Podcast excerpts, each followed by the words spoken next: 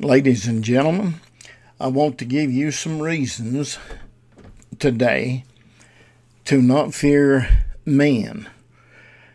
We need to fear, all right, but not men. We need to fear God because He is the one that we will have to do with whenever this life is over. Um, I received a letter that I uh, read, and it was just upsetting to me. I was so happy in part, but I was also very upset because this individual uh, had been raised in a different f- faith and he didn't know, uh, you know, just how a preacher has to uh, contend with things throughout his life because uh, there were no people around him that ever said anything about being called to preach. Now, this is something that we have prayed for for a very long time is that God would call some men to preach his gospel. And so apparently that is happening. And if I can find that right quickly here, I want to um, uh, read it to you and share it with you because I think it might be a, uh, a great encouragement to anyone else that just may be going through the same thing as this brother did. I'll not read his name, but he was on the um, uh, BRC station listening. And so this is what he said The Lord spoke to me two months ago and admonished me to also spread this same gospel of truth across the northern part of Nigeria. Fear surrounded me because of the Boko uh, Haram uh, insurgency within uh, me to, but to God. Uh, say, but to God be the glory. He saves many souls through tracts and CDs we shared. May His name be praised. I remain His servant and he signs his name. What I wanted to uh, bring before you today, excuse me, we have many people all over this listening area. And as a matter of fact, we have programs that reaches all over the continent of Africa. Also, uh, the continent of uh, Europe, other places. It goes pretty much around the world. So there's many people who are listening to this program that would benefit by an explanation from the scripture.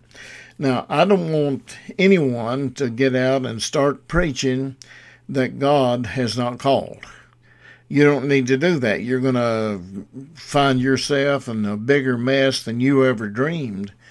But if you would just uh, listen to the voice of God, I really believe that you would find your life so happy, even though there would be many times you'd be hurt, disappointed, and even uh, maybe an outcast in the eyes of some people.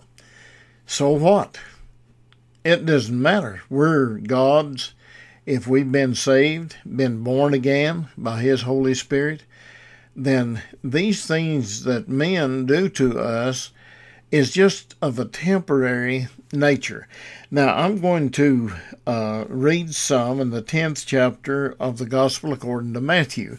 And this that we're about to read is the same thing that we have been talking about so far. In the 27th verse of this 20 uh, of this 10th chapter, he said, "What I tell you in darkness, that speak ye in light." Think about that. What God reveals to you, in darkness.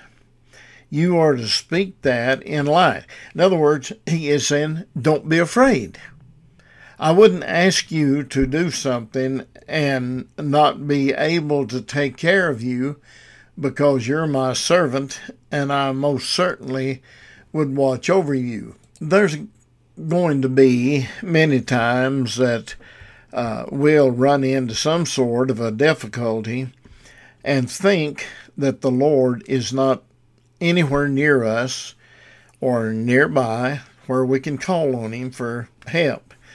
But you see, if you think about the people in the scriptures that has to uh, go through all the things they did, they were left as a model for us. What about whenever Abraham was about to offer up Isaac? He did that willingly and freely because he had faith in God. Now, God uh, prevented him from offering his son as a sacrifice. But in the end, look what happened. The name of Abraham is till this day being taught in classrooms, Sunday school classrooms, and probably others, all over the world. So God told him he was going to make his name great, and he has. And you see, this was something that Abraham did not realize before he started to uh, do what God had said. But God knew, he knew what he was going to do with his servant. He was going to give him a promise. And that promise would extend not just to Abraham's family, but it would be to every family on earth that had the same faith as Abraham. So now, Jesus said it is enough for the disciple that he be as his master and the servant as his Lord. So he said, if you uh, if they persecuted me, they're going to persecute you. Well, did they persecute him? Yes, they did. All the time that he was here in the world preaching his own gospel, there were people who were jealous of him. They hated him, as the Bible says, without a cause. They didn't have a reason to hate this good man. He came to forgive their sins in a way that he could do it which would be by shedding, not spilling, but shedding his own blood. Now, I want to read on here a little bit uh, to give us a good background for our message today. Uh, Jesus is saying here that which I tell you in darkness, that speak ye in light. And what you hear in the air, that preach ye upon the housetops. Well, the idea is here that everyone can hear it.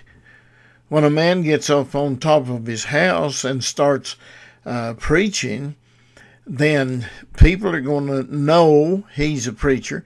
They know that his message is from God, and therefore they could be uh, killed, and many of them have been. Many of them have been. But he said, you know, you don't need to fear. And then to really help us understand that in the 28th verse, he said, And fear not them which kill the body, but are not able to kill the soul, but rather fear him which is able to destroy both soul and body in hell. Now, there's organizations that believes that we're just one body, uh, and there's, uh, there's nothing uh, other than that in the makeup of mankind. Sure, there is. We have a soul, and we have a body. And Jesus, right here, I think he knows because he created us, and he's telling us that uh, he formed us he knows what we're made up of. and we're not to fear them which are able to kill the body. Well, think about it, neighbors. That's all any human can do is just kill your body. They cannot kill your soul. They don't have access to it. They cannot reach it. It's out of bounds. There's no way. So let's look at that again very carefully. He said, Fear not them uh, which uh, kill the body, but are not able to kill the soul. Now, think about that. What about if, um, if, if you're a saved person? Let me make this just as plainly as I can. But if you were a saved person and someone hated what you were preaching, and they walked up to you and they started stoning you or using the swords, which was common in that day, and destroy your body, your life. And you're laying there on the ground as a dead man or a woman that has uh, dared to speak about Jesus being their Savior. Well, you see, uh, when Jesus is talking about not fearing him that's able to destroy the body but not the soul, he's talking about the worst of mankind. So, good people, you know, they. Uh, they just decide sometimes they're going to get someone out of the way. But the thing that the Lord wants us to see is not to be afraid. Now, he's this letter that was sent to me, it was telling me that uh, the Lord has called him. He spoke to him about the souls of men in the northern part of uh, Nigeria. That's where this man lives. I can tell you that.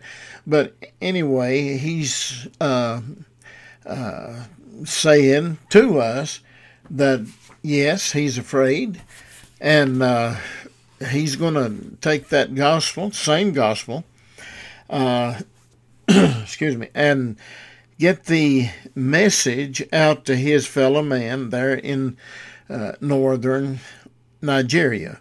These people in northern Nigeria, as well as any other place on earth, they have a great need to hear the gospel the truth. And the gospel is defined by the Apostle Paul in the uh, book of First Corinthians, 15th chapter. He said, uh, I have delivered unto you that which I also have received and and you see that's what this brother is talking about here that he has a message that he has received. He's believed it to be the truth and that it has changed his life. You see, he went through the regular uh, joining the church and wearing certain types of clothes and all of like that, but it didn't satisfy his soul. And so it is that the man has believed the Lord as to what the Lord has said, and he's out to uh, tell other, people this is the truth. This is what I found to be precious to my never dying soul. And so he's uh, got a burden, he's had a call uh, from the Lord to uh, get the message out and people hear it and feel the impact of that message as it hits their uh, very bosoms and humbles them down. And they have a desire as well to get saved, like he did. And I'm like him. I thank the Lord for that. And uh, so when we look at this letter as to what's in real life, and there's no telling how many people I am speaking to right now. because this radio program goes mostly all over the world, and I'm sure that there's some of you that may have had a call from God that was unmistakable. You know that you were called to preach the gospel of the grace of the Son of God. And so you want to get out there and do it, but you may live in an area where that there's some person that is killing people and it's it's scaring you to go out there. Well, let me just say from personal experience that when I was called to preach, I didn't have uh, Bo Haram to bother me, but I was just afraid of people. I was afraid to get up in front of an audience and then bring a message from the Word of God. I thought, well, people's going to laugh at me. They're going to say, Who does he think he is? Telling us these things. Why, he, see, I was 19 years old when the Lord saved me, and I was still in that same year the Lord called me to preach. And I was burdened to get this message out because I was exactly like this man. Uh, I had a burden to get it out to others, let them hear what I had heard and experience what I had experienced. And so it was a delight to me in one way to uh, take my stand, and I did. I got up before uh, a lot of people. And you know what uh, I preached on? I can tell you, I can remember uh, what I preached on when I was 19 years old. I'm 80 years old at the time of making this CD, but I was afraid because I knew there were teachers and preachers and other Christians that knew more than I did. But I had been called upon by the Lord to bring forth this message of a heartfelt salvation. Well, the church that this man came from, I have my doubts. They preached a heartfelt salvation, but nevertheless, he had gone here and there trying to find uh, something that would satisfy his soul. And he's telling me that it was the uh, uh, wells of salvation, that's what this one is, uh, that made him a regular listener. And he said that after uh, he had been serving in the presbytery and all those things, he just wasn't satisfied. So, uh, he had the occasion or the opportunities, what he said, to listen to a preacher on the wells of salvation. The message was a proven one. Fill me with the Holy Spirit and sound mind. I love Wells of Salvation because uh, from it is old time Baptist message, one with a heart broken revival. And salvation touching my Christian life is built around uh, the true outpouring of salvation, preaching the word of the Lord. So, do you see that if there are many people who are listening to this program and you're being blessed by it, and you have a desire to see others uh, have what you have, then I can say that it's free. It, it's not something they they're going to have to uh, buy or do some awkward or uh, unreasonable thing to get. What the Bible calls on all of us to do is to repent and trust what the Lord has done. God is not going to uh, press on you to do what the Lord did because, in the first place, you just cannot do it. But you can uh, enjoy what you have heard. And you see, if God had not made a way that this truth, starting out with Genesis, where the first man was uh, made, him and his wife, and all those things that proceeded down through the centuries. If we didn't have a record of that, then we wouldn't know what to believe. But when we come to the New Testament, we find that Jesus himself makes his appearing here on the earth. He comes from heaven. He was born of a virgin. And so he was bringing this message, these uh, good tidings of great joy. That's what the angels announced the gospel as being whenever Jesus was born. They said that uh, there'll be a lot of people that will be saved from their sins. And that has been the case right down through the centuries. Now, there have always been people who would take some kind of uh, exception to it and just not believe it uh, and choose to believe uh, something false. And you can do that. You know, you don't have to believe the gospel. You can just believe in something that's absolutely not true. And it might make you feel like you're a person of importance. But you're not. You're not God. I'm not God. There's only one true and living God. And it was about 2,000 years ago that this true and living God sent his Son, whose name was Jesus, sent him to the world, born of a virgin, and was there uh, telling people about heaven, what its uh, benefits are to those who would believe it.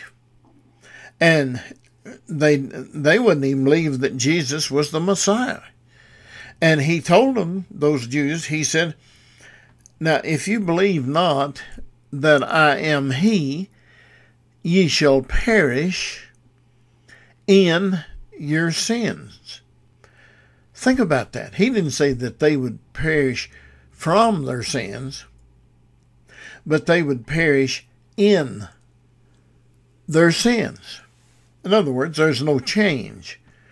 There has to be a change in your heart to be a child of God and to uh, know Him as the Savior of mankind. And, you know, I, I marvel when I read these things in the New Testament concerning Jesus that he didn't have to die. He, he told them on one occasion, he said, Think not that I could call 10,000 legions of angels and they would come and rescue me. But he that wasn't why he come to be rescued. He came to this world to die the most horrible death that has ever entered the mind of mankind. It was by crucifixion. They put the nails in his hands and his feet, and they cursed him. They wanted nothing to do with him, but they would uh, call on him and say, Now, if you're the Messiah, who was that that smote you just then? Who hit you? I don't know what it was they hit with. It could have been a rock. It could have been a stick. We just we're just not told. Doesn't matter. They were degrading him, making light of him and his message all the time. But yet, excuse me, he refused to stop. He kept going. You know why? Because he loved you. If he had stopped preaching the message that he brought from heaven, none of us could be saved. Have you thought about that? That if Jesus had not done what he purposed to do when he came to this world, then none of us, absolutely none of us, could have been saved. But he loved us with a pure love. Now, you know, we tell people that we love them. We tell our parents, we tell our girlfriend, man friend, whomever, that we love them. Well, let's just say that we do. But it's not of the same caliber of love that Jesus showed to the world. He brought a love from heaven that would be presented to mankind that they could take it or they could refuse it. And uh, sadly, most of them refusing it. And he left the message with his disciples. He said, I'm going away, but if I go away, I will come again and receive ye, my disciples, unto myself, and that where I am, there you may be also. so heaven is a place for a prepared people. And it's for those that will repent of their sins and turn to God with all their heart. Repenting of the evil that we've done here in this life and trusting only in what Jesus did on that cross. Friend, you can have that if you want it. What you have to do is repent of your sins, not just one of them. You could say to yourself, Well, I committed adultery last night, and also I got drunk. So I'm going to repent of those two. No, that's that's not the way we do. What we do is repent of all our sins. Just bring them all there to Him and lay them down at His feet and begging forgiveness and mercy. And when that is very much uh, intense of the heart, intended in the heart, then God will hear you and He'll forgive you and he'll write your name in the Lamb's book of life. Then, when he comes back after his own, you will be one of his own. He will be so happy to take you to heaven and there let you enjoy him and all that heaven has to offer.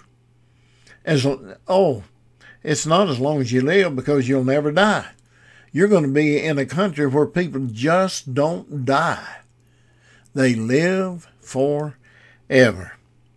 Now, you can do that if you want to, and I hope you will. As you listen to this message, I hope you've been listening for yourself, not someone else. So I beg you to turn to the Lord with all your heart and seek His love and His mercy.